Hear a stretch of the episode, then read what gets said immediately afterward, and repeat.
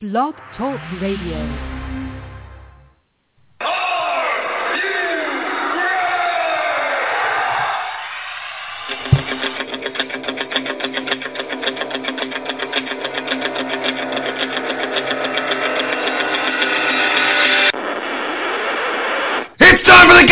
Show. I am the best in the world at what I do. Give me the microphone and go away. The best in pro wrestling talk. And that's the bottom line. Because Stone Cold Texas.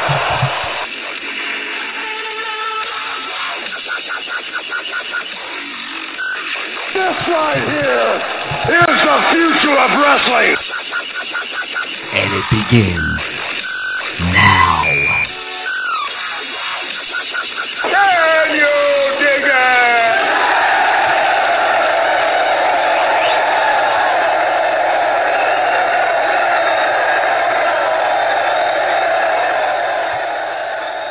And ladies and gentlemen, you have tuned in to the Ken Reedy Show, the best in pro wrestling talk. Thank you all for tuning in tonight as we get you all set and ready and prepared for Monday Night Raw this evening. If you want, go head over on your computer there. Check us out on Facebook.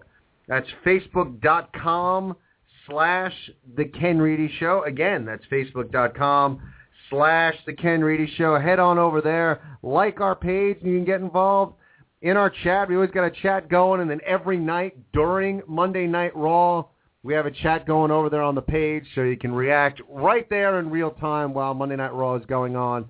And facebook.com/The Ken Reedy Show. Head over there and like us right now. Check us out on Twitter. Our handle is @The Ken Reedy Show. It's @The Ken Reedy Show on Twitter if you want to head on over there and follow us. And as always, you can go and check out our website where you may possibly be listening to the show right now through our website. Blogs, info, you know, if you want to know just about us doing the show, like we have bios up there. So check out thekenreedyshow.com. That is our website.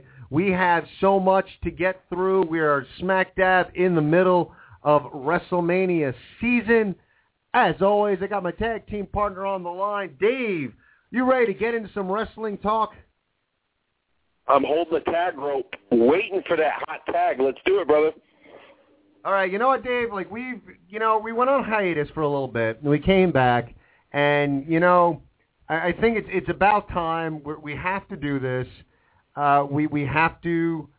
We have to address the 800-pound gorilla in the room, and in all honesty, that 800-pound gorilla in the room is TNA. TNA is that gorilla in the room, and to be perfectly honest, it's been one of those things where, you know, we like to let the fans kind of at least help dictate the direction of the show. You know, we listen to what callers want to talk about, and to be perfectly honest, we have not had TNA on the outline for a few weeks now as far as discussion points. And to be honest with you, we haven't had anyone calling saying, why aren't you talking TNA or wanting to talk TNA? And so we kind of left it open.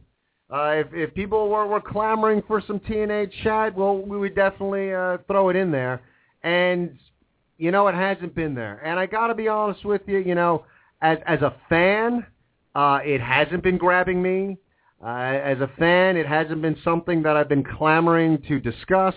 There obviously is a lot of talent over there. As we've talked about, as much as you can argue back and forth on, you know, what he did for TNA, for me as a fan, Hogan leaving TNA was one less reason for me to watch TNA. You know, it just hasn't been grabbing me. So I've been, as a fan, sporadically watching TNA, trying to keep current with the current product. Again, in the interest of being completely honest with you guys, because we're not gonna bullshit you.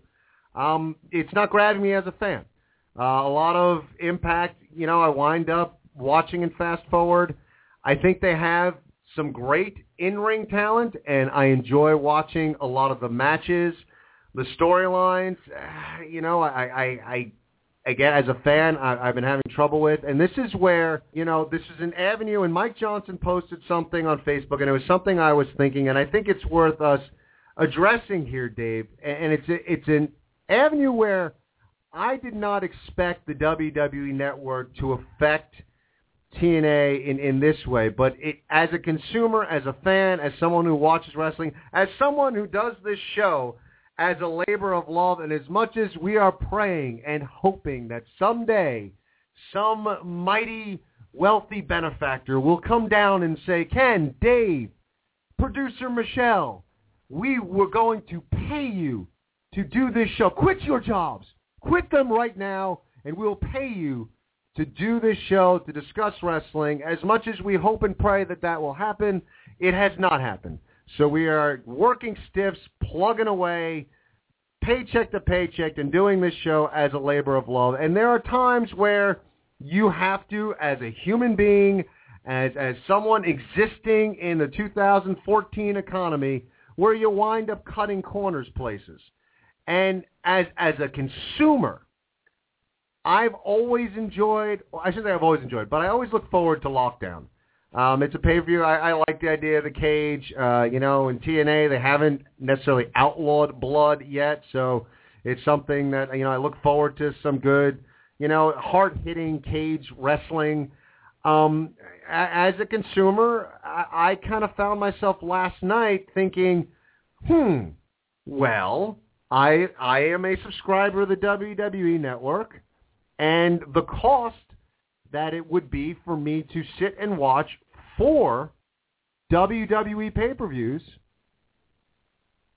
it's gonna be the same amount of money for me to watch 1 TNA pay-per-view, and a pay-per-view that, you know, I'm not totally enamored by the storylines, and, you know, I'm gonna try and catch things where I can. Maybe try to find some feeds here and there. But, again, being honest, I didn't watch Lockdown. I've heard what happened. I heard it was a good pay-per-view, not great. But as a fan, and I'm curious, you know, give us a call. 347-838-9815 is the number to call. I'm really curious how fans are feeling out there. I mean, one thing to put into perspective, that it's going to it would have cost me and any other consumer 4 times as much money to watch Lockdown as it will to watch WrestleMania. Just put that into perspective. And for better or worse, whatever you're thinking as far as storylines go and what have you, WrestleMania, the Super Bowl of the world of professional wrestling, that pay-per-view, if you're getting the network, is going to cost you a quarter of what Lockdown costs you.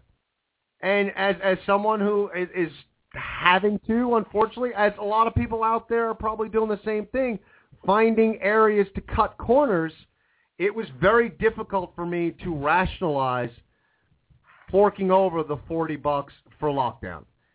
You know, does that make me a bad talk show host? I mean, maybe to some people out there, it does. And I understand. I understand why you think, you know, you should just be watching everything. But I'm, again, just a poor working schmo like so many others out there.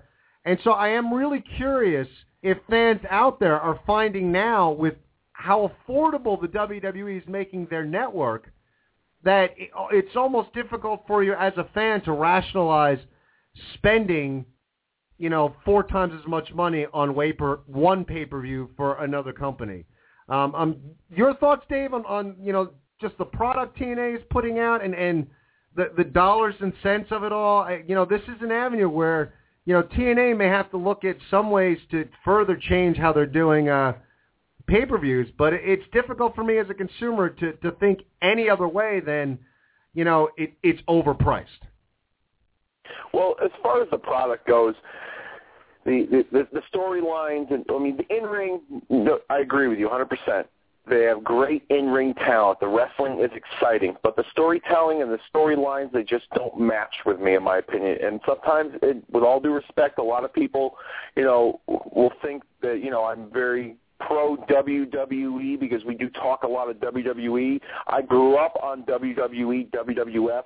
I love all wrestling, but sometimes TNA comes up very minor league, very bush league. And if you want to be the number one wrestling company and you're trying to compete with the biggest, you know, wrestling entertainment company in the world, you can't come off minor league. And I understand, you know, in today's economy, funds can be low. And I understand that they've been trying to make, you know, cost-cutting measures, and they've let a lot of talent go.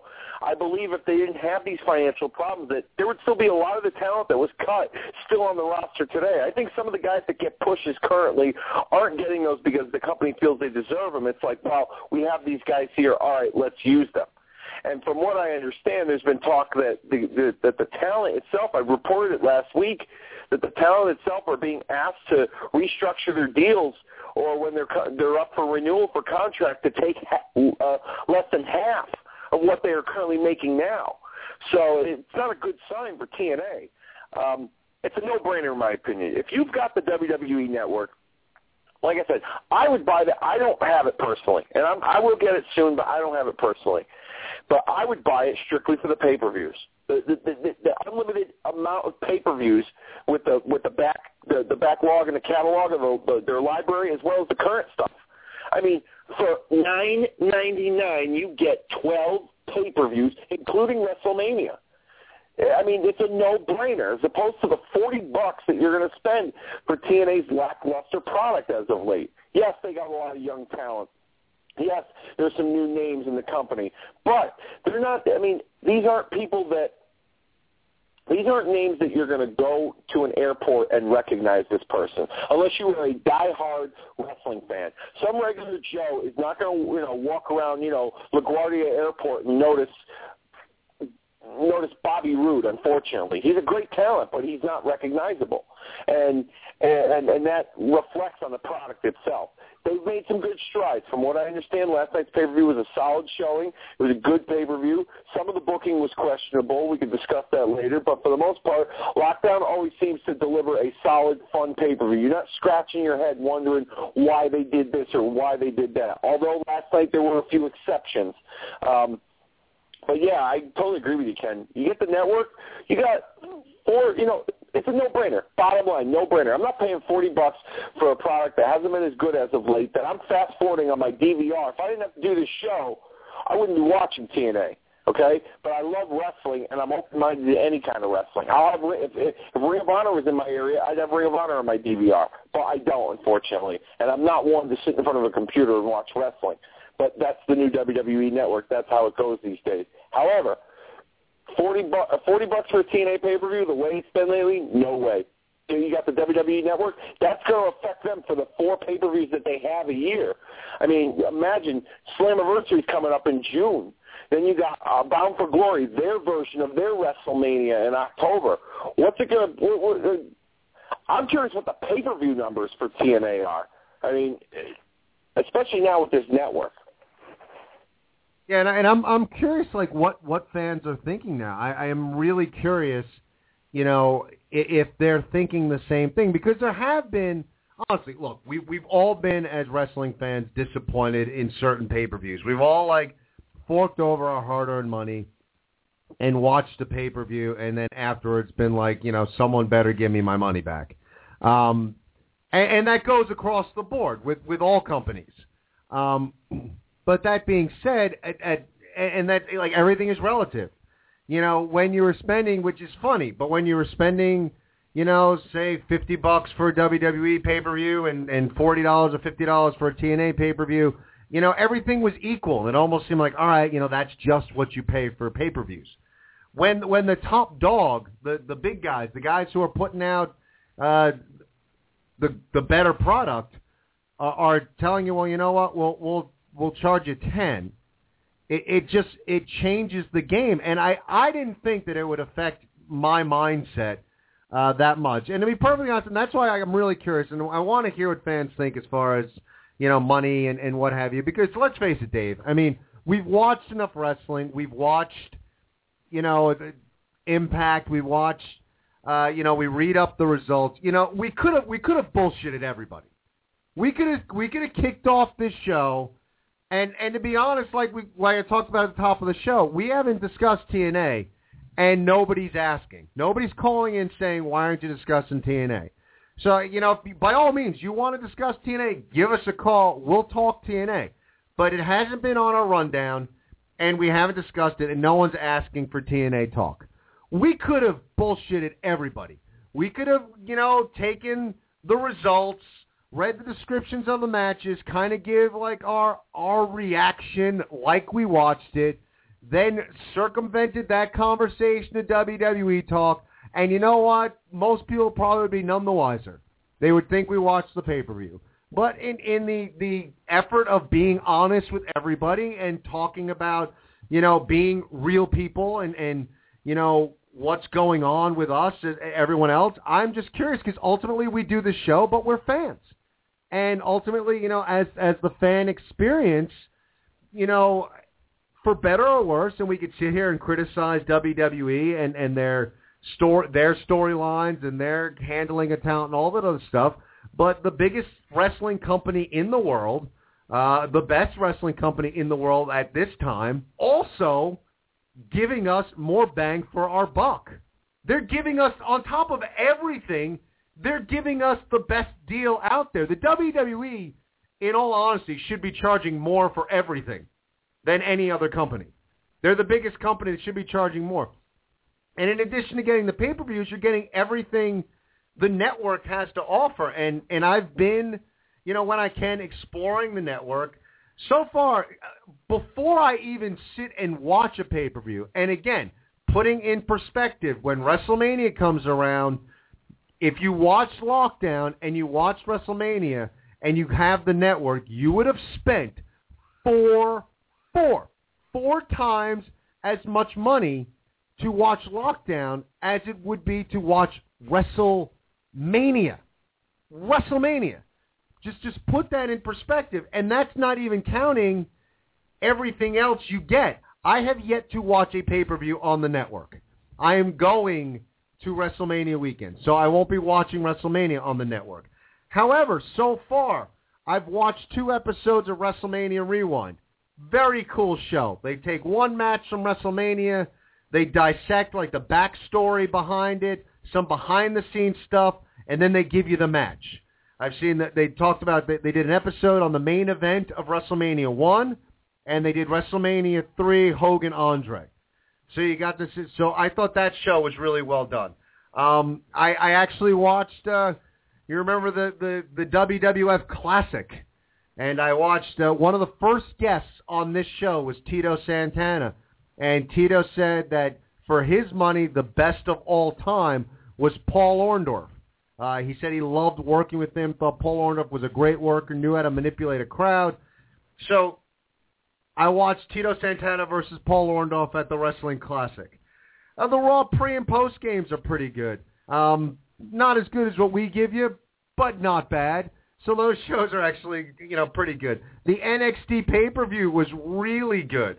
You know, seeing the talent on the horizon, you know, that was fun. I've also watched parts of, you know, I had The Rock's Epic Journey. So I watched part of, you know, they take the DVDs they released and they're actually airing, some of them are airing on the network.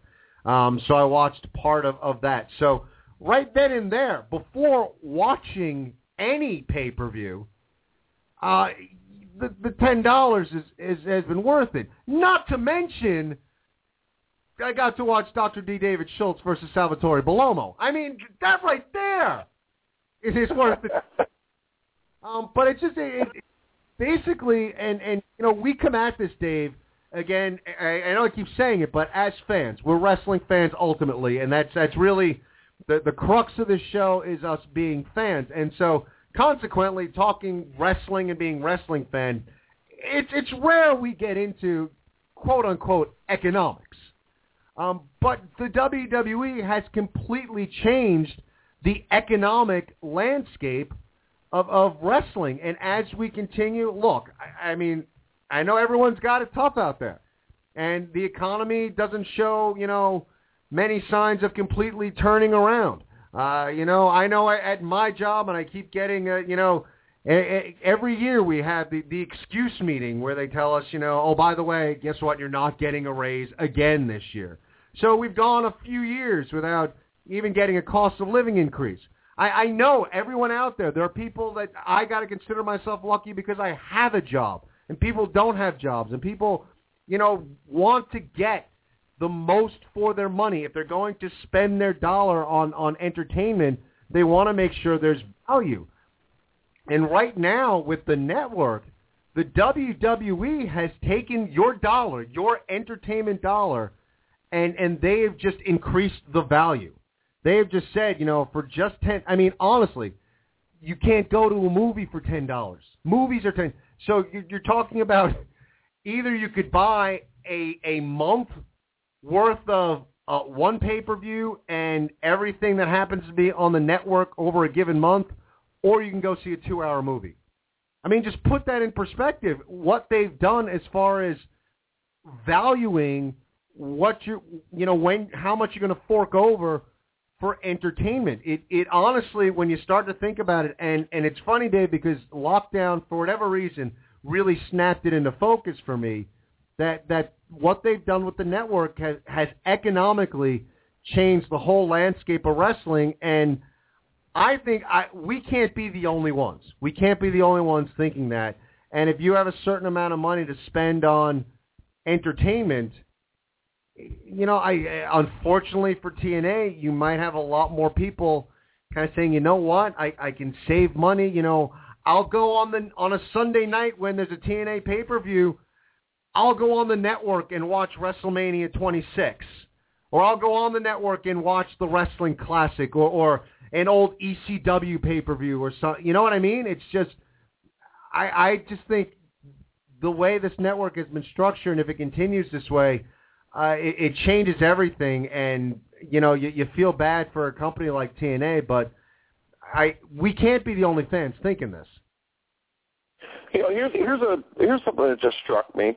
You know, after the conversation we've had about the network and the positives about it, and just the economics of having that as versus ordering a TNA pay-per-view for $40, TNA only puts out, you know, roughly 4 pay-per-views a year. Why wouldn't they knock the cost of the pay-per-view down to possibly compete with WWE? And let's say, you know, somebody wants that different alternative. Let's say if their product is better, or if it gets better, which, you know, by the grace of God, let's hope it does, that they knock the price down. Instead of being $40, it's $30, or maybe it's even $25 for their pay-per-views. They only produce 4 pay-per-views, live pay-per-views a year.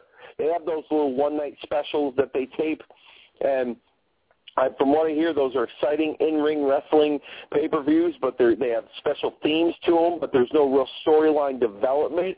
But the actual live pay-per-views itself, why wouldn't they knock the cost of the pay-per-view down? They're cutting costs everywhere else. It's costing them money just to go on pay-per-view. I've heard stories that it's costing them money to rent out, I mean, not only rent out buildings, but they got to pay the people back that they rent out the buildings because they didn't sell enough tickets.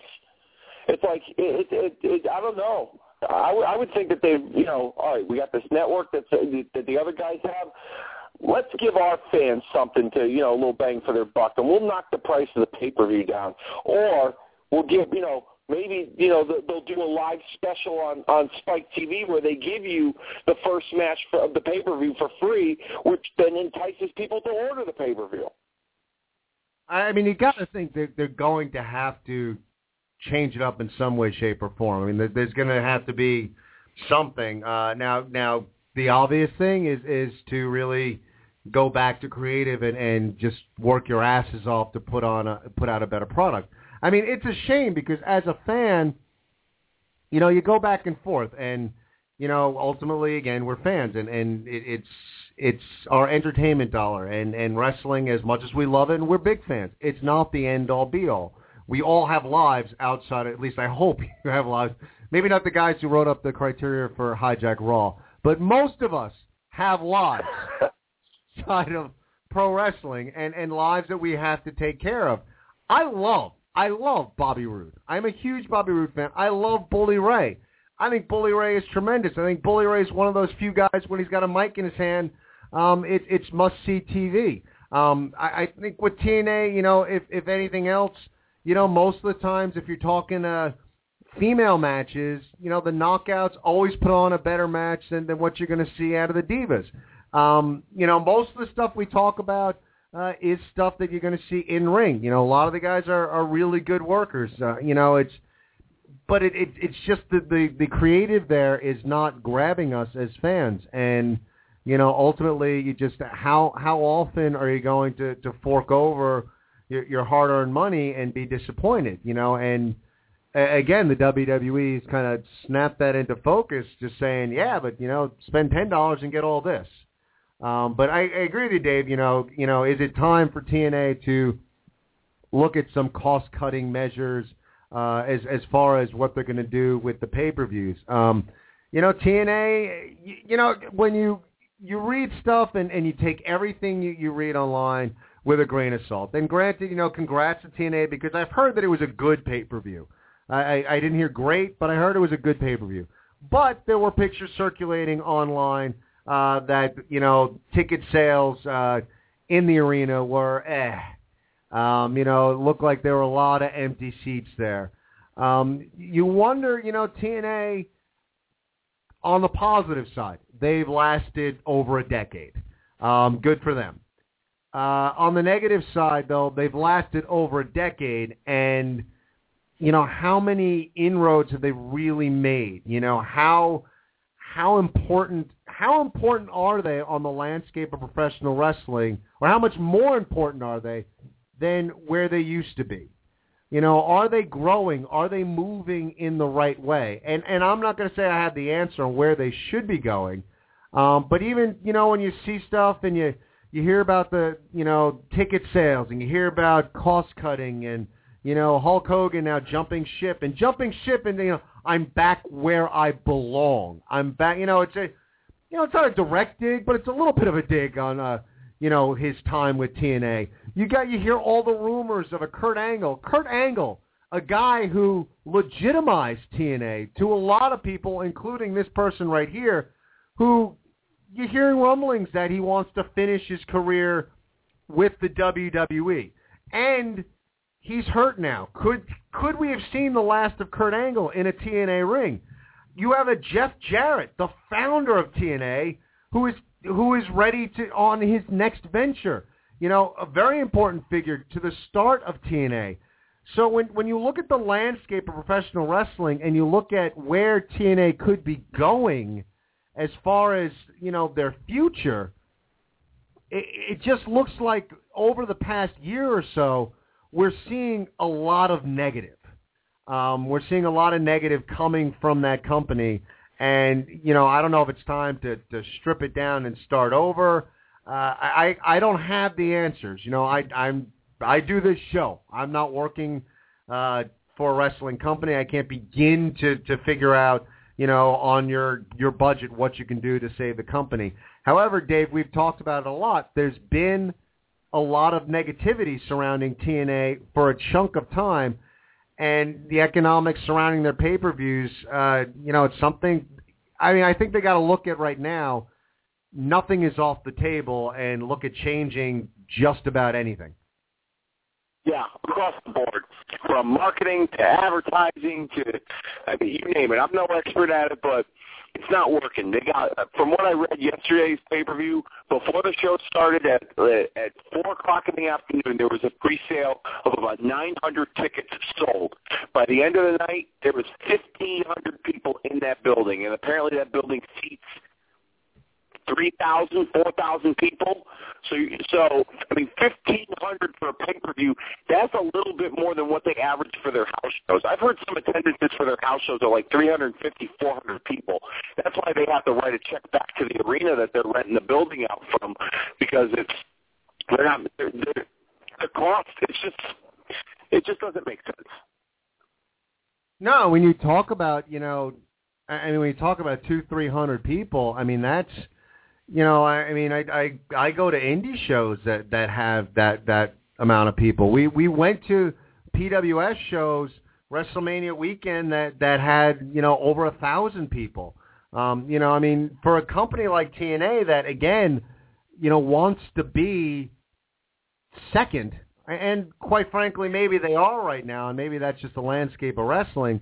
But when that's what you're drawing, you know, and you're not able to, with the names that you supposedly have, and like you, Dave, it's a great point. I mean, advertising, marketing, you know, you got some great talent in that company, and you're doing house shows, and, you know, there are independents out there that are outdrawing TNA. That's a problem. And, again, not going to pretend to be an expert and figure out what they have to change, but it's a time where everybody in the front office of TNA, you got to sit in a room and just, it's almost like, you know, it's almost like being a New York Met fan. And when people ask, I'm a Met fan, and people are like, you know, should you trade so-and-so? Should David Wright be on the market? Well, yeah, anyone should. Anyone on the Mets should be on the market for the right price. For the right package, yes. And, you know, TNA to me is, you know, no change is out of bounds. You got to look at everything, every aspect of your product right now and think, all right, you know, let's throw it up against the wall and see what sticks, because they're not grabbing us as fans right now. What do you think? Are Dave and I completely off base here? You know, should we have just gotten Lockdown last night? What are your thoughts economically? 347-838-9815 is the number to call. Have some of you guys on hold. We're going to get to you right after the break. We got to talk about, was Raw hijacked last week in Chicago? We will discuss that, as well as what do we have in store for Raw tonight. Hogan, Taker. We're going to speculate on what's going to go on tonight's Monday Night Raw. But before we get to anything, it is time right now for the Day 5. Thank you very much, Ken. This is the Day 5 News Report, only heard at the top of the hour every Monday night here on the Ken Reedy Show. Now, as all of you listeners know that are loyal followers of this show, I try to take the Day 5 Report and bring unique, different stories, stories that aren't necessarily the norm, stuff that stands out, but also stuff that people want to find out, little, you know, newsworthy, you know, tidbits that like catch your ear. Well, this story, we talk about acknowledging a big gorilla in the room. Well, this is an uncomfortable gorilla in the room. Our first story. Former WCW superstar Marcus Bagwell, a.k.a. Buff Daddy, has traded in his headlocks and body slams for the chance of all the ladies calling him Daddy at a hefty price as a male escort. Bagwell appeared on Showtime's Gigolo show that profiles the profession, and in particular, CowboysForAngels.com escorts. Bagwell is currently the #2 most requested gigolo on the Cowboys for Angels website. His current rates are as follow: $800 for 2 hours, $1,550 for 4 hours, $3,000 for an overnight, $4,500 for an entire day, $8,000 for a weekend trip, and $25,000 for a whole week of his time. I guess Buff really is the stuff, and the girls just can't get enough. I'm available for the, by the way. The weekend trip? If I could, girl would actually be okay with that. So if anyone's willing to pay the same rates, if there are any women listening, I'm available for the Buff rates.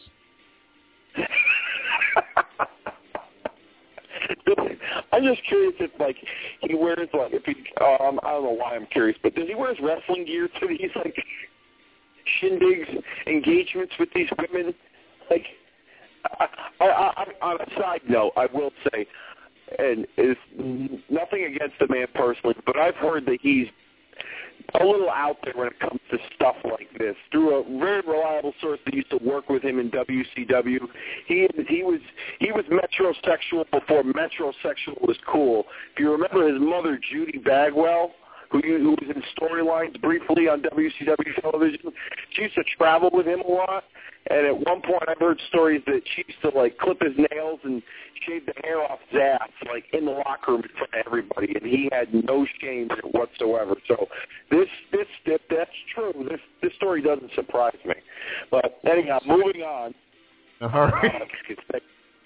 I don't know how I could segue from a gigolo to this, but this is another weird – well, it's not weird, but it's just from a weird dude.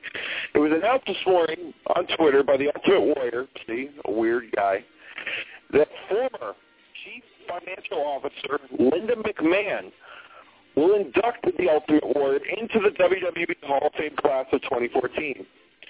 During the Warrior's WWE title run, he was very close with the McMahon family, Linda in particular, and that explains his announcement this morning. Other names who were rumored to induct him were CM Punk and Hulk Hogan.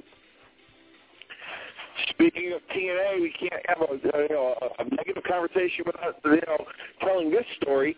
TNA has announced that they will be taping Impact this week at Universal Studios in Orlando, Florida. Shocking.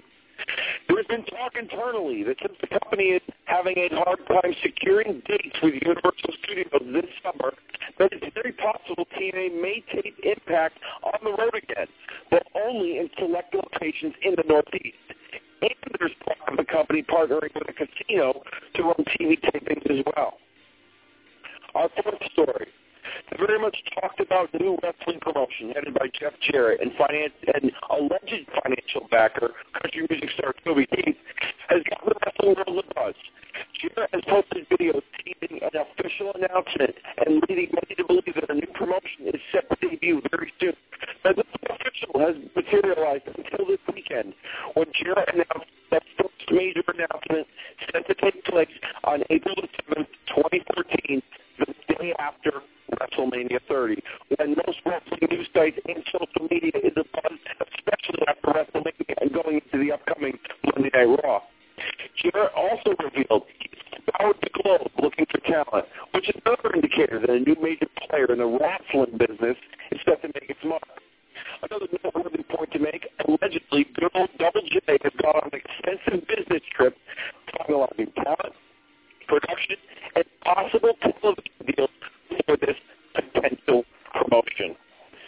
And our fifth and final story this evening, speaking of hijacking last week, the person who apparently was at the center of that hijacking, one CM Punk, was announced last night he will appear on this Sunday's Talking Dead on AMC, a show that airs after The Walking Dead. This will be the first televised appearance by Punk since the 2014 Royal Rumble pay-per-view and his walkout the following night. Punk was introduced as superfan Phillip Brooks, a.k.a. CM Punk, by host Chris Hardwick, but no mention of his affiliation with WWE was made. And there you have it, folks. That was the Day 5 News Report. You've heard it here at the Ken Reedy Show every Monday night. You will continue to hear it every Monday night. Ken. Thanks, Dave. Good stuff. The good, odd, weird stuff. You know, it's funny, man. CM Punk up there. Buff Bagwell being a gigolo. I remember my ex-girlfriend had that. She had a kind of a bit of a crush on him, so who knows what she's doing right now, but maybe she's, forking over some dough for one Buff Bagwell. Yeah, maybe she's got $25,000 to spare. She could put his top hat. 347-838-9815. That is the number to call. We're going to go out to the phones right now because we got Dank on the line. Dank, how you doing tonight? I'm nice and warm. How you guys doing? I am jealous. Good to hear from you. Glad you got home to Florida safely. Doing all right. Talking a little. We got Raw coming up tonight. We talked a little TNA the first half hour. Anything is up for grabs. What do you got for us? I think I'll touch up on TNA. I know, stop the presses. I'm actually going the other way. Talking about a company that seems to be holding on by a thread. I mean, it's never easy to admit failure. It's never easy to admit that either you're no longer relevant or what you're doing is wrong. It's not in human nature to, come out and just say, you know what, hours long, let's start over. You keep pushing a product that you know seems to be going down, you know seems that it's not going to recover. At what point do you stop and either try to repackage everything or even, I don't know, the question is, do you stop, maybe take a hiatus 6 months, sit down with the writers, sit down with the developers, the wrestlers. Yeah, you're going to lose money because you're not actually going to do any shows, but you know that when you come back, you're going to come back with a possibility of being stronger than ever and maybe salvage the company and take off? Or do you keep putting out mediocre shows in the hoping that maybe you'll get that one little change that's going to take off? Like, how do you stop the bleeding? Like, how would you go about it? Would you take the 6-month hiatus and repackage everything and come back, try again fresh, maybe different name, different storylines, whatever it may take?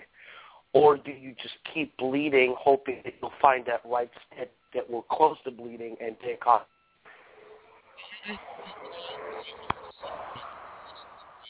Difficult to come back from. It's, you know, it's almost like, you know, once you go on a 6-month hiatus, you're admitting we suck. So I don't think you can do that per se. But I do think somehow you got to start looking at a complete overhaul. You know, and if you want to push younger talent, if that's what you're going to go with, and then wholeheartedly go with that.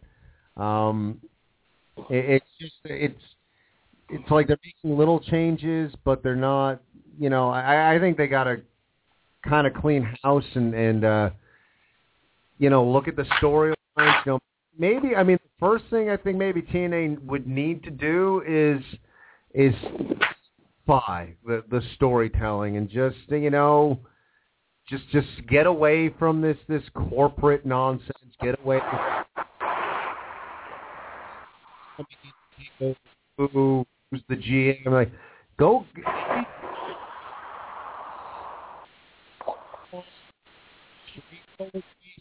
Straight heels, you know, and do some very simple storytelling, and then begin to build from there. I think that they sometimes with some of the creative, when I look at TNA, they overthink, to me at least, with some of their storylines.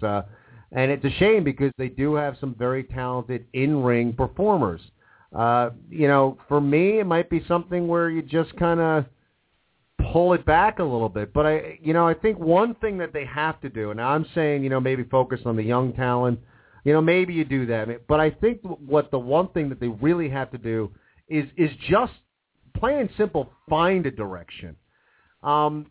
I do think that sometimes it seems like, for better or worse, the perception's reality. You don't know what's going on behind the scenes, but it does seem like they're always playing catch-up to WWE in which form, anyway, we're close to what the WWE is, so they should really be looking at getting out that WWE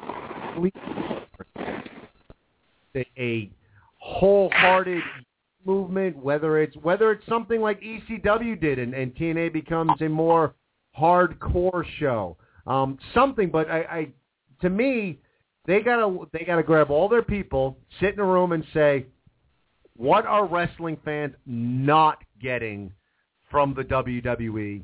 Will fill that niche. And I'm not saying I necessarily know what it is, but I do think. I agree with you where I think they needed kind of a complete overhaul, but it's tough to do. You almost have to do that while the product is still on TV. I think a 6-month hiatus, that would all but completely kill the program. What do you think, Dave?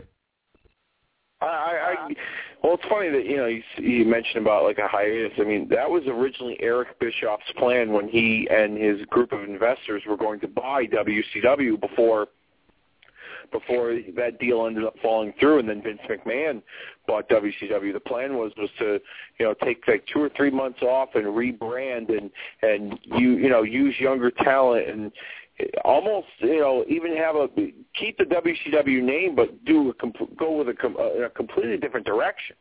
That would be something that I wouldn't be opposed to. I would be in favor for it. I think changing the name of the company wouldn't exactly be a smart idea, because if you're trying to get those fans back, you need some kind of recognition, like, oh, Impact Wrestling or TNA. You kind of need something like that. So I wouldn't change the name. But you know, it's funny that you mentioned you know, doing a complete overhaul and meeting with people. They also got to find the right people and put them in the right positions in terms of management. I mean, they currently have John Gabirek, who used to be one of WWE's biggest producers and worked with talent, and he was a part of that machine for a long period of time. So he's got some expertise. But one individual who handles, apparently, who is kind of like the talent relations guy, is an individual by the name of Bob Ryder. And Bob Ryder used to, I don't know if he still does an internet column or not, but Bob Ryder used to work for WCW, and he I think he dabbled a little bit in ECW, but Bob Ryder handled like all the travel for the talent. And he did like their WCW's internet radio show at the time. But now they have him working in talent relations, like dealing with talent contracts, when he's got no experience doing that. I mean, you put guys in positions that don't know what they're doing. That's not good. That's not good at all. I mean, WCW was living proof. You needed a wrestling guy to run that to run that ship. Bischoff did a great job of it, because Bischoff had a vision. But Bischoff, I think, let talent get in the way and let talent run things too much, and not have a hold of all that. And he didn't have a backup plan, in my opinion. I think his backup plan came a little too late when he tried to buy the company. But Bischoff and guys like Bill Watts, you know, that in '92 WCW was a yes, it wasn't the best promotion, but the in-ring product was great. It was good stuff. It made sense, and they were starting to really turn a corner, especially, you know, in the early stages of the steroid trial, but where Vince McMahon, the WWF, were at the forefront and were giving wrestling a bad name. WCW was starting to turn a corner slightly with Bill Watts, but Bill Watts was not a corporate guy, and the company let him go and fired him. So you got to find a wrestling guy that knows wrestling, and along with people that know television, and you combine the two and you work together to put out a good product, in my opinion. It's living proof. You can't have some bean counter in the office running a wrestling company, because it's been done before in WCW. They'd have the janitor of the building practically running that company at one point. You need a wrestling guy. I think one of the biggest mistakes was letting Jeff Jarrett go and not giving him the power back that he deserved, because he was the one that started that company. And look what's going to happen now. He's going to start his own company again and do the same thing, the same vision he had with TNA, but do it better and not be held by restrictions by the Carter family. So, to me, TNA needs to do a complete overhaul. They're starting to do that a little bit with some of the talent. I will say that. Some of the younger talent and bringing in newer talent, they're taking that initiative there. The writing needs to be fixed, in my opinion. The advertising. I mean, the people that you put in the positions, like Ken said earlier, the 250, 300 people for a house show. I mean, that's ridiculous. If you can't and advertise everything across the board, nothing is off limits.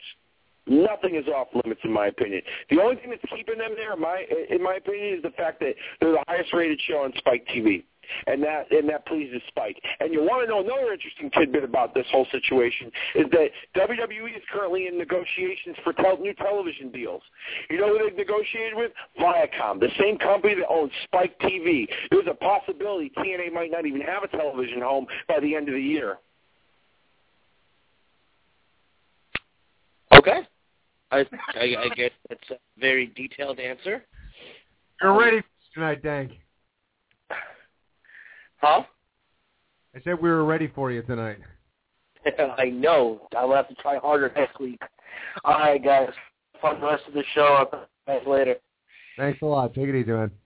Yeah, I mean, it's tough, you know, and it's funny because, you know, again, the WWE, they're just a machine. And as I said, with the network, you know, we're talking, you know, this TNA move, and they're starting to push younger talent, starting to push newer talent, and now you got the network with NXT.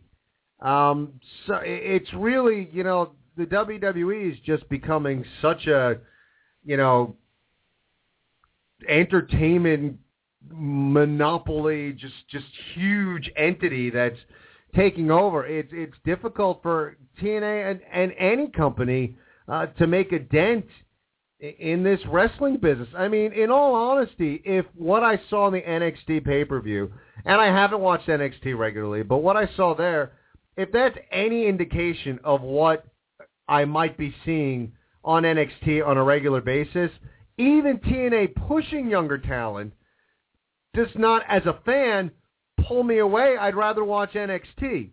So it's the landscape is changing, and wrestling companies are going to have to, you know, really look at what they can do to change the game, because with this network, the WWE, I mean, it's like when Hogan came out and cut his promo, and he's like, the past, the present, and the future are being taken care of. I mean, that's what it is. You go on the network, it's a one-stop shopping for a wrestling fan. And that's, you know, it's going to be tough for other companies to, you know, to kind of find their niche in the wrestling universe. Everything you could possibly want is going to be on the WWE Network. So it's should be interesting to see how things unfold. Where does WWE go with their TV? How does the network expand? And as we head into tonight's Monday Night Raw, Hulk Hogan has another announcement to make, which, again, whether you like Hogan or not, it winds up being must-see TV because you just want to hear what he's got to say. So wrestling fans all over the world, let the speculation begin on what Hogan's going to talk about tonight. And we're going to get into like what we think in a little bit. But the one thing that we got to hit, and we talked about it last week, and we gotta react because, Dave, in my opinion, the hijackers got hijacked last week. Kudos to the WWE.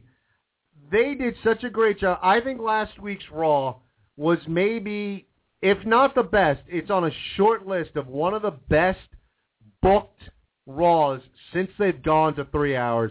I thought they did such a great job at squashing the whole CM Punk thing, the fans are going to hijack Raw, and it's a double-edged sword because on one hand, I think the fans who wanted to were not successful in quote-unquote hijacking Raw.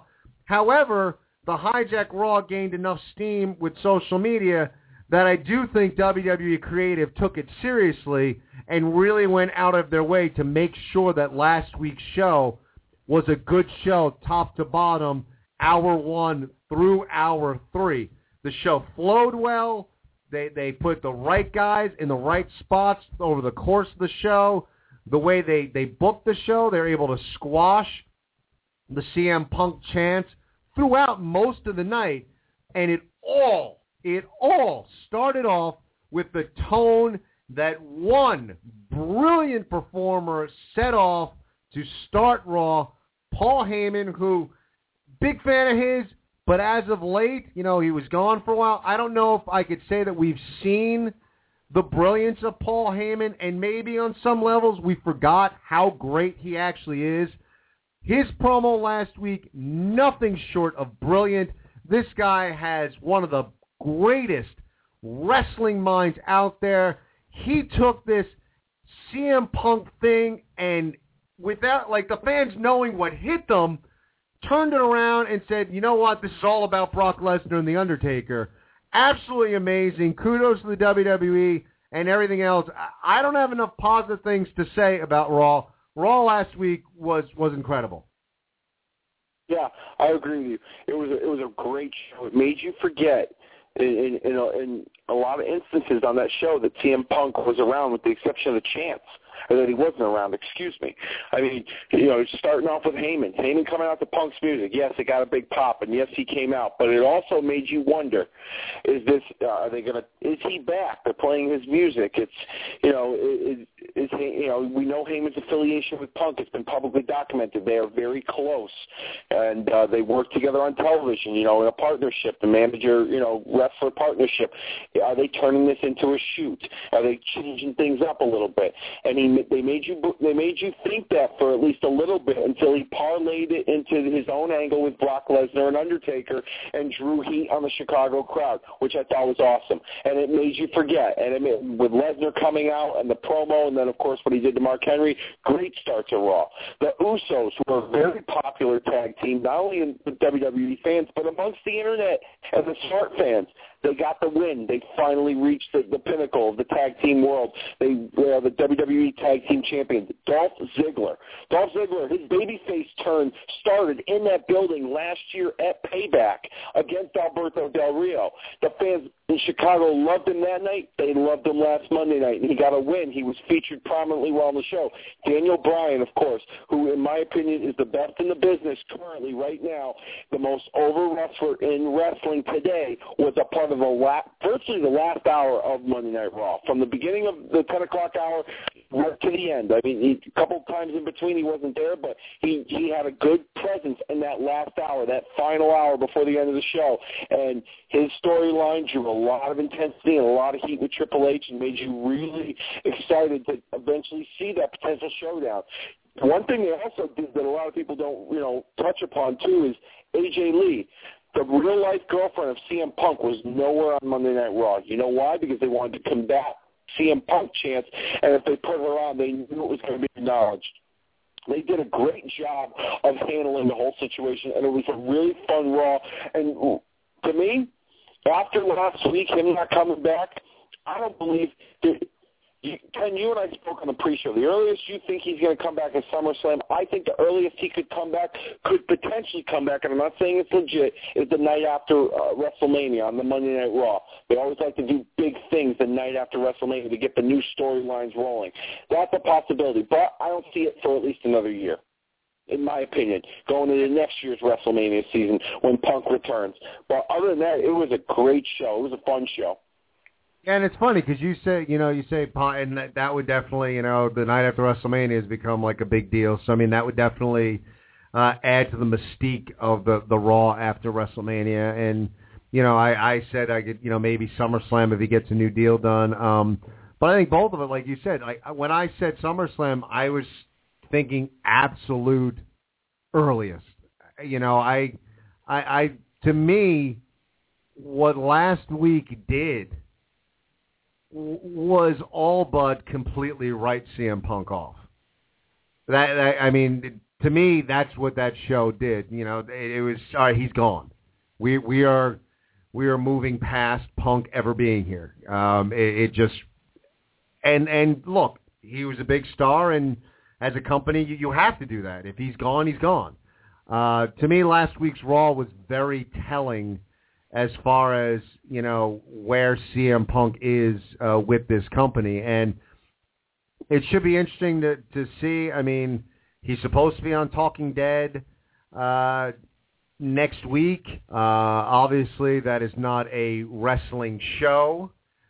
He goes on. He's been on it before. I hate the show, by the way. I'm a big Walking Dead fan, but I do not like Talking Dead. I just find it kind of cheesy, but... you know, it's just basically that it's a show. Sometimes they have actors on from the show. Other times they have what they call quote-unquote superfans. CM Punk falls into the superfan category. He gives, you know, he'll give reaction or whatever. So it's not anything where he'll have to answer any questions as far as his status with the WWE. I again, with wrestling and WWE and contracts, I don't know what happens in these contracts. I don't know if between now and next Sunday if the WWE can prevent him from being on Talking Dead. Who knows? But that is really the next time we'll see CM Punk on TV. And you know, I think we're going to see CM Punk kind of slink away for a little while. And who knows? Who knows if we'll ever see him again. I mean, he's such a, you know, quirky guy.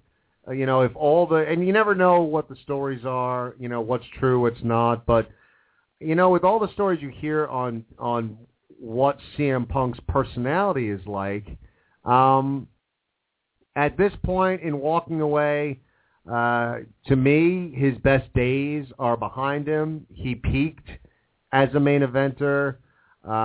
He will never, I'll go on record right now, he will never be the quote-unquote main event at a WrestleMania. To me, that ship has sailed. So I could see him never coming back. I could see him coming back for a limited run. I could see, you know, with CM Punk, I could see him coming back in a year and missing it and jumping, you know, healing up and jumping full on into a regular WWE schedule. I mean, he's an interesting guy because I think any one of those possibilities could happen. But as of right now, when we're talking March 10th, 2014, the WWE is moving forward as if they do not have one CM Punk. 347-838-9815 is the number to call. What do you guys think about last week's Monday Night Raw, and can they sustain that sort of momentum going into this week's Raw? And we'll go out to the phones right now. We got someone who's been patient. Caller, are you there? You got a 251 number, caller? Going once, going twice. I'll put you back on hold, though. Keep listening. No one there, but getting back to our conversation, if you want to get on the line, you're 251 guy or gal, you know, hang up and give us a call back, because then I'll realize that you want to get on, and I'll pull you back up. If not, maybe you're just on the line, just listening in. But yeah, I mean, last week's Raw, you know, to me, as I was saying, WWE moving past one CM Punk. We are entering, you know, a punkless era, and we are firmly into WrestleMania season. Top to bottom, I thought Raw was an incredible show. I'm still looking at, Dave, you know, how this WrestleMania card is going to shape up. I hope at least the Raws continue to have the energy that last week's Raw had. I guess like one of the biggest things going on right now as we head towards WrestleMania season is, where do we go with The Shield? As The Shield continues to show chinks in the armor, this is interesting, and I'm going to, you know, and give me a call, and by all means, yell at me if you want. But, you know, this is something that the internet would be outraged if we had, you know, everyone out there on the internet listening, but to me, it's been interesting with The Shield, because I feel like the only guy in The Shield that has not really distinguished himself has been Dean Ambrose. And Dean Ambrose probably came in when The Shield started, came in with the most hype. And we were both immediately, you and I, Dave, right there on the Rollins bandwagon, the Roman Reigns bandwagon. We were right on the Reigns bandwagon. 100%, we saw star quality out of Mr. Roman Reigns. I have been impressed as of late with Seth Rollins. I am slowly, you know, not that I hated on him or anything, but I can't say I was totally into, I was into him as a group. I am becoming a Seth Rollins fan. I think Seth Rollins is starting to really distinguish himself as someone who you really could see as, you know, maybe not a main event player, but definitely a cruiserweight type guy, a guy that's going to give you some, you know, real good matches, and a guy who, you know, he's cutting some good promos. He's not bad on the microphone. So I've been impressed with Seth Rollins. I find it interesting that the one guy that has not wowed me yet is the guy who came in with the most hype. So as they start to, as we see the chinks in the armor and the hints that the Shield might be breaking up, I'm finding myself more and more curious as to where they're going to go with this group once it does kind of split up. You know, what's interesting about this storyline, and I like it, because they have really taken this, and this turn really, you know, the turns and twists in the Shield have really started, like, back in the fall. Like, I would say probably, like, I would venture to guess like around Survivor Series, that night that Roman Reigns became the sole survivor for his team. But this story has been about the dissension between Roman Reigns and Dean Ambrose, and Seth Rollins just playing the middleman, trying to be the peacekeeper. But from the Elimination Chamber pay-per-view match that they had with the Wyatts and the match they had last week and the story that was developing in that match with the dissension amongst the Shield, you know, with Rollins walking out and his performances in those two matches, he really proved not just to have a supporting role in this storyline, but now to be another major player in this storyline, to be almost a focal point, the centerpiece. And if you go back and you watch SmackDown, you know, from last Friday and that Shield Summit that they had, I didn't realize this till Seth Rollins said it, but there was a purpose behind what he did, was to try and get them to realize what you got to figure this out on your own. I'm not going to be here to, you know, keep the peace. You can't rely on me anymore to have your backs if the two of you can't get along. And I thought it was perfect. And now it's making him stand out as a star. And it's proven my point even more so that all three guys are on equal footing, in my opinion, and are going to be big players once the Shield breaks up. I mean, Ambrose is going to be a top heel. I could see Rollins and Reigns being baby faces, and I could see in 5 years down the line, I could see Seth Rollins eventually having the CM Punk kind of spot where he's marveled by the internet and his work rate is incredible and he has great matches with just about anybody, but there's not a character there. I mean, there's not a character in that. His character is his work in the ring. And that's what he's going to be recognized for. And, I mean, like you said, he's got great promos. There's stuff I've seen from him now that I haven't seen before that I think is awesome, that's made this storyline. I can't wait till the breakup eventually happens and we see these three go at it. The rumor is there's talk of the three of them going at it at WrestleMania in a triple threat. And I would personally love to see it because all three guys can work. I agree with you. I mean, I'm really, you know, and it's funny because I love the Shield and I love what they've done, but I'm very impressed with the storytelling here. And we talk about it a lot on this show, that wrestling is all about the storytelling. And say what you will about WWE Creative and what they're doing with who at a given time, but they've let this story develop. They've given it time to develop. They've allowed the Shield to be one of the most, well, probably the most powerful group in the WWE. They've slowly let you see weaknesses. It hasn't been like just a very obvious breakup. There have been just, you know, three guys who have gone through the wars together who, you know, are starting to get a little, you know, some little petty jealousies. I really enjoy the storytelling. I just find the one thing I just have found very interesting with it is the fact that I have not been drawn in as of yet really with Dean Ambrose. I've seen some of his stuff on the indie scenes. You know, he was the guy that came in with the most hype.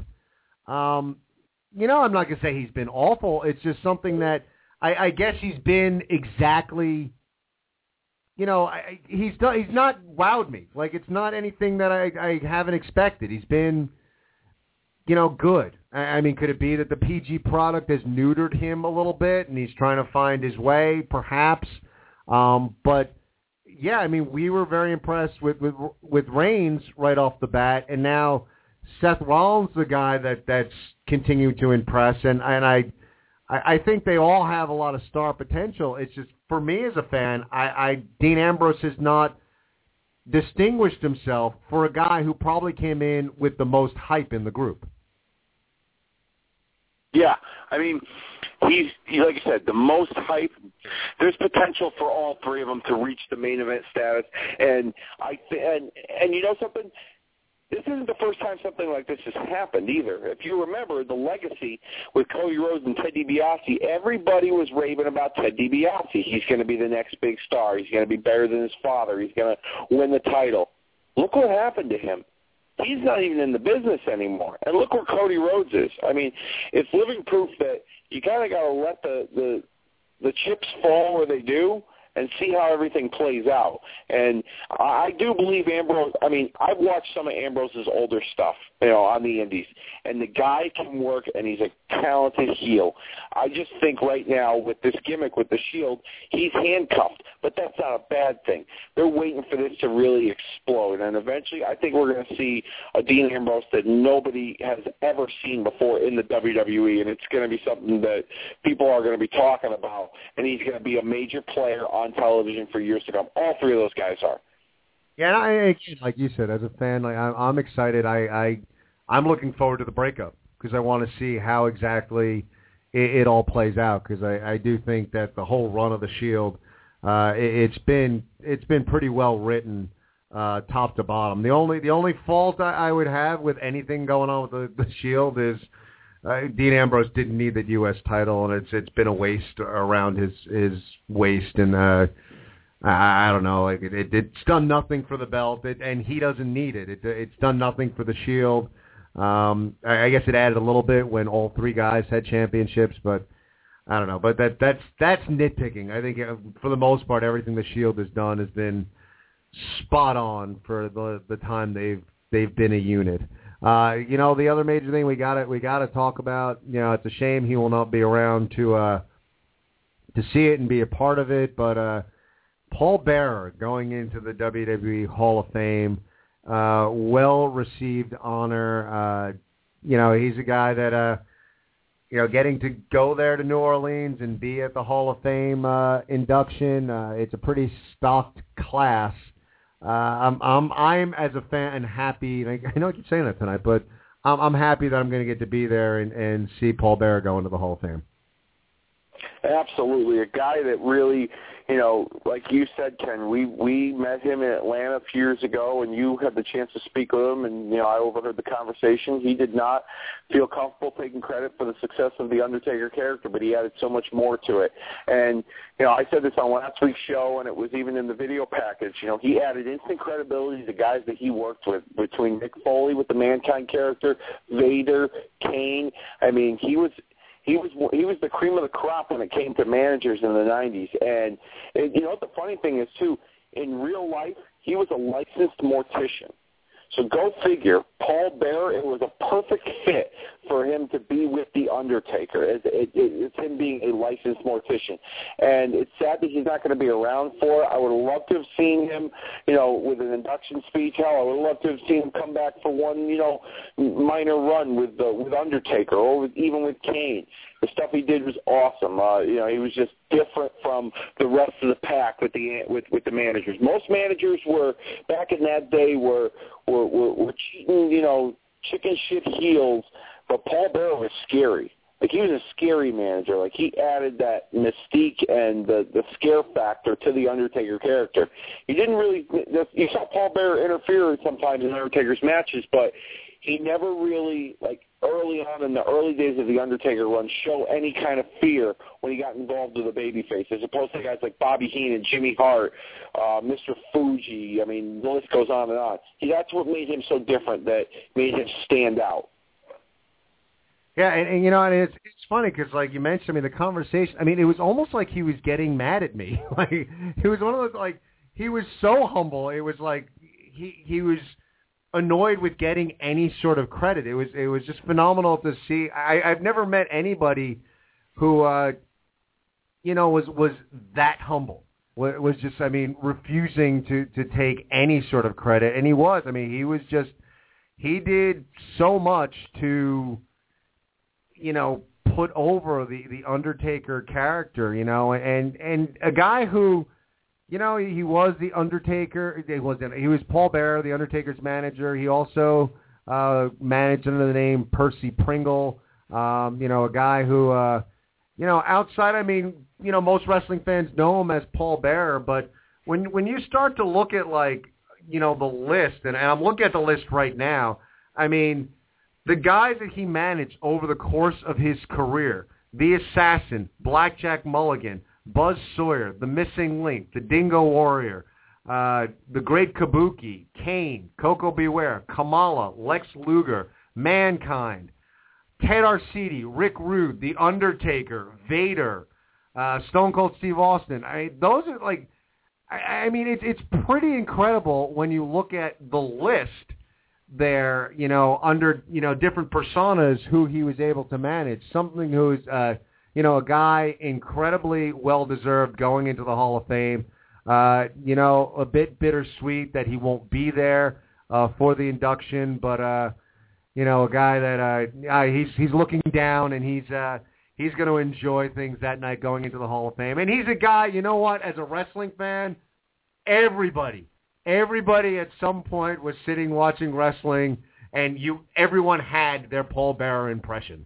Everyone sat there watching going, "Oh, my Undertaker." Everybody did it at some point. So just a guy that, he was synonymous with The Undertaker, especially early on. He did so much, and so announced that he is going into the Hall of Fame. Very excited that he's going to be part of this Hall of Fame class. And this Hall of Fame class is definitely starting to really be an impressive class. And as we head into tonight's Monday Night Raw, are we going to see another inductee announced? A lot of names being thrown around, and in addition to names being thrown around, we're hearing that Hulk Hogan, who is going to be on Monday Night Raw, has got a special announcement. As we get into it now and we start to speculate what that announcement could be, could it be something to do with the WrestleMania card, some involvement he's going to have, or is he going to make an announcement of someone going into the Hall of Fame? It's something that we've heard, Dave, that he's making an announcement, but a good job on the WWE not really hearing a lot of leaks. So let the speculation begin. Yeah. It could be something to do with the card. It could be that maybe, there's been rumors that Mr. T, who was in the main event of the very first WrestleMania, teaming with Hulk Hogan against Roddy Piper and Mr. Wonderful Paul Orndorff, there's rumors that they might induct him into the quote-unquote celebrity wing of the WWE Hall of Fame in this year's class. Maybe Hogan makes that announcement, announces that he's going to induct Mr. T himself. There's an idea that I thought of that maybe if he announces Mr. T's induction into the Hall of Fame, he announces Mr. T's indictment onto Piper's Pit at WrestleMania. There's been long-standing beef between Roddy Piper and Mr. T in real life behind the scenes that has never been resolved, from what I hear. Wouldn't that be the cherry on top of the sundae for WrestleMania 30? Everything comes full circle at WrestleMania 30. Hogan is involved somehow with Piper's Pit with Roddy Piper and Mr. T. That would be a pretty cool nostalgic moment for this wrestling fan.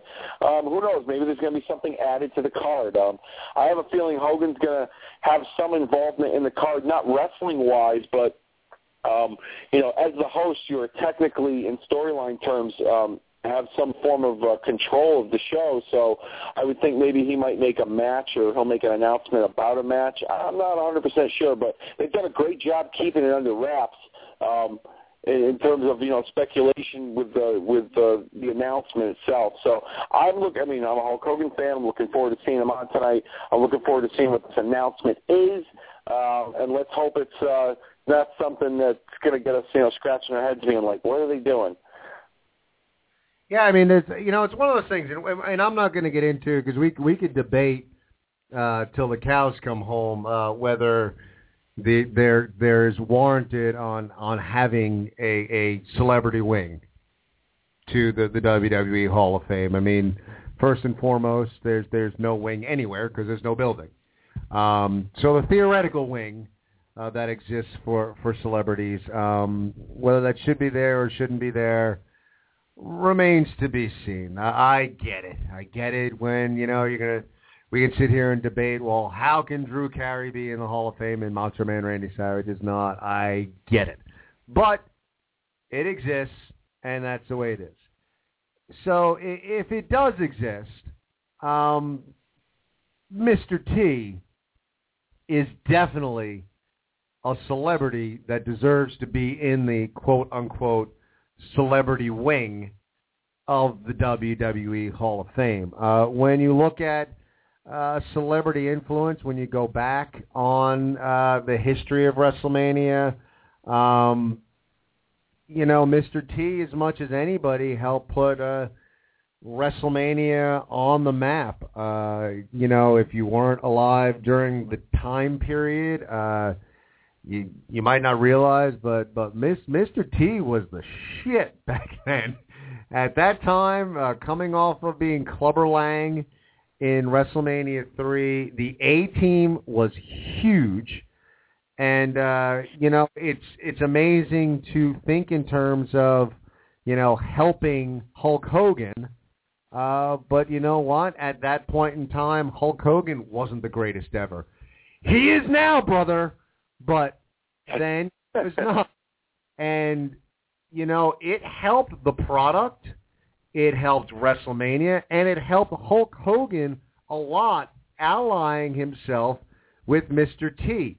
Remember, going back in history, wrestling was, Vince McMahon, in his own words, he was trying to take wrestling out of the back halls and the, small arenas and bring it into the spotlight and make it, a more of a global phenomenon. And you couldn't necessarily do that with just another wrestler. And as great as Hulk Hogan was and is and iconic, Mr. T helped with that product exponentially. A guy who was involved in WrestleMania 1 and 2, a guy that put a lot of eyeballs on the product of wrestling. And to me, I it's hard to say whether WrestleMania and Hulk Hogan would have been as huge if not for Mr. T. So, again, a guy who's fallen into relative obscurity as of 2014, but, one of the hottest celebrities on the planet when he got involved with WrestleMania. So, a guy, if that is in fact the announcement, and that is purely speculative on our part, it's something that he deserves to be there. He deserves to be in the quote-unquote celebrity wing. In the WrestleMania Rewind show on the network, watching, the stuff behind the scenes in WrestleMania 1, that was one of the subject matters, the beef between Piper and Mr. T, that they legit just did not like each other. Well documented. These two individuals just did not get along. One of those things where, Roddy Piper was a guy that, you're an actor coming into my wrestling world. Just didn't like each other. Yeah, man, a Piper's Pit, with Mr. T on it would be awesome. Hell, dig up, get dust off Mr. Wonderful. Let's get a Piper's Pit with... Piper and Mr. Wonderful, and let's get T and Hogan. Let's do a Piper's Pit with all four of them. What the hell? A WrestleMania 1 on Piper's Pit would be huge. Amazing. That would be phenomenal. So who knows? Again, they've done a good job at keeping it under wraps, but Hogan, with a big announcement, I hope it involves Mr. T in some way, shape, or form. I'd like to see him go into the Hall of Fame. As far as celebrity wing goes, to me, It's Mr. T and Cyndi Lauper are the two celebrities that should be in the celebrity wing of the Hall of Fame. So speculate away, Internet. Let's see what Hulk Hogan's announcement is going to be. And who knows, this Hogan's announcement, is it mutually exclusive? Or does it have to do with The Undertaker? Because Hogan and Taker have a bit of a history. Taker scheduled to be on Raw could be tied to something with Hogan. Probably is something. I mean, I'm thinking it's going to be something completely separate, but we're not going to get into hyperbole. We're not going to oversell tonight's Raw, because the last time we talked about Raw with Hogan and Taker, the Raw was underwhelming. But two historical figures on Monday Night Raw tonight. Any thoughts, Dave? Again, tight-lipped, don't know. What you think we might hear out of The Undertaker tonight? The only thing I could say is that I think Undertaker's announcement is going to regard a match stipulation with Brock Lesnar. The past few years, because of Undertaker's health and his condition, it's been noted that he can't have just a regular straight-up wrestling match, although he had a good one with CM Punk last year. I will give him that. With a guy like Brock Lesnar, I don't think that's going to happen. I think you're going to see some sort of no-holds-barred stipulation. I wouldn't be surprised if Undertaker made a challenge to Brock Lesnar for a casket match, to wrestle Brock in a casket match for WrestleMania, not only to add, some sizzle to the match as well. Casket matches are usually no disqualification matches at some point. But for the excuse of a guy like Brock Lesnar, who we said it wouldn't be believable that Undertaker at this stage in the game could beat a guy like Brock Lesnar, as a casual fan watching, maybe Undertaker beating him in a casket match would give the excuse, well, Undertaker never pinned Brock Lesnar. He just dumped him in a casket, and that would be the excuse to get heat on Lesnar for when he does return, so it doesn't make him look weak losing to Undertaker in regular fashion. But I'll say one thing. I hope it's not a career stipulation. I will say that. We've seen too many of those at WrestleMania. Shawn Michaels did it a few years ago. Last year, Triple H did it, and nobody believed that he was going to lose his job or whatever they put on the line, in that match with Brock Lesnar. So I just hope it's not a career stipulation, because those matches seem to be predictable, and they seem to be overdone at WrestleMania. Agreed. It wouldn't. I don't think it's going to happen. I agree with you. I think we're going to see some sort of stipulation. I like the idea of a casket match as well. I wouldn't mind if we did career. If Taker said that's my last match, I'm a proponent. I'm ready. I want to see Taker bow out gracefully. But I don't think that's the announcement we're going to get tonight. Some people tooling around social media, I saw some people speculating on maybe he'll announce that that's his last match. I don't think so. I agree. I think we'll see some sort of stip. I'm doubting we'll get a Hell in a Cell, because he just did that a couple years ago with Triple H. Maybe a casket, maybe a buried alive match or something to add a little bit of Taker mystique to the match. But I agree. I think we'll probably get a stipulation. The one thing that I'm really curious, though, which is interesting that we got Hogan and Taker, who knows what groundbreaking news they're going to announce tonight. But what I'm honestly really curious about is John Cena. It's been announced that he is scheduled to wrestle tonight. Health-wise, you're hearing the stuff online that he's legit injured. I've heard it's a groin tear, as well as something's wrong with one of his ankles. Who knows how much is a sell job and how much is legit. But I am very curious to see how John Cena looks in the ring. A guy who, and again, for the haters out there, this is why John Cena is the face of the company, because he's a freak of nature. And if these injuries are legit and he's going to push through, kudos to him. From what I understand, a torn groin is exceptionally painful, and it's a long, nagging injury. So I'm really curious to see how Cena looks in the ring tonight. Yeah, it's going to be telling as to how how well he can move around and where they're going to go with the storyline with the Wyatt family. I mean, it looks like the direction they're going is Cena and Bray Wyatt at WrestleMania. If it's serious, if it's too serious, I mean, I can't imagine him. I mean, then again, I could imagine he's a freak of nature. You never know what's going to happen, whether he's going to take – hey, we thought he was going to take time off after that Brock Lesnar match, and what happened? He came back the next night. We thought he legitimately hurt his arm. So he could be trolling the whole internet. Who knows? But he's a guy that guts it out, fights through it, and is he's a company guy. He wants to see the company succeed, and he'll do whatever it takes. I think that's why he's at the age that he's at now. I believe he's 36 years old. A lot of people are saying he's got a short shelf life left of real active full time work as a WWE superstar. So. It's living proof that that profession, that line of work, is not conducive to fragile individuals and people, you know, the everyday normal people. John Cena is not everyday and not normal person. He's a freak of nature, and the guy will do, you know, things that you've never seen men do before, you know, feats of strength. And personally, I think he's going to gut it out and just get to WrestleMania, and who knows what happens after that. But that's the plan right now as far as I'm concerned. And that's what you see. Like, that's why he's the face of the company, because he's able to gut out these injuries and maintain the WWE schedule. So now that's the thing that I'm finding tonight for me as a fan. I he's going to be going up against Rowan.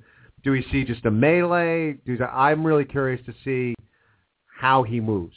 So many things to check out tonight on Monday Night Raw. We are out of time. Where does Batista go? Do added to the championship match? Does Triple H say yes to his challenge? Who knows, but it's time for Monday Night Raw. Thank you all for tuning in. For Dave, I'm Ken. Thanks a lot. Have a good night, everybody.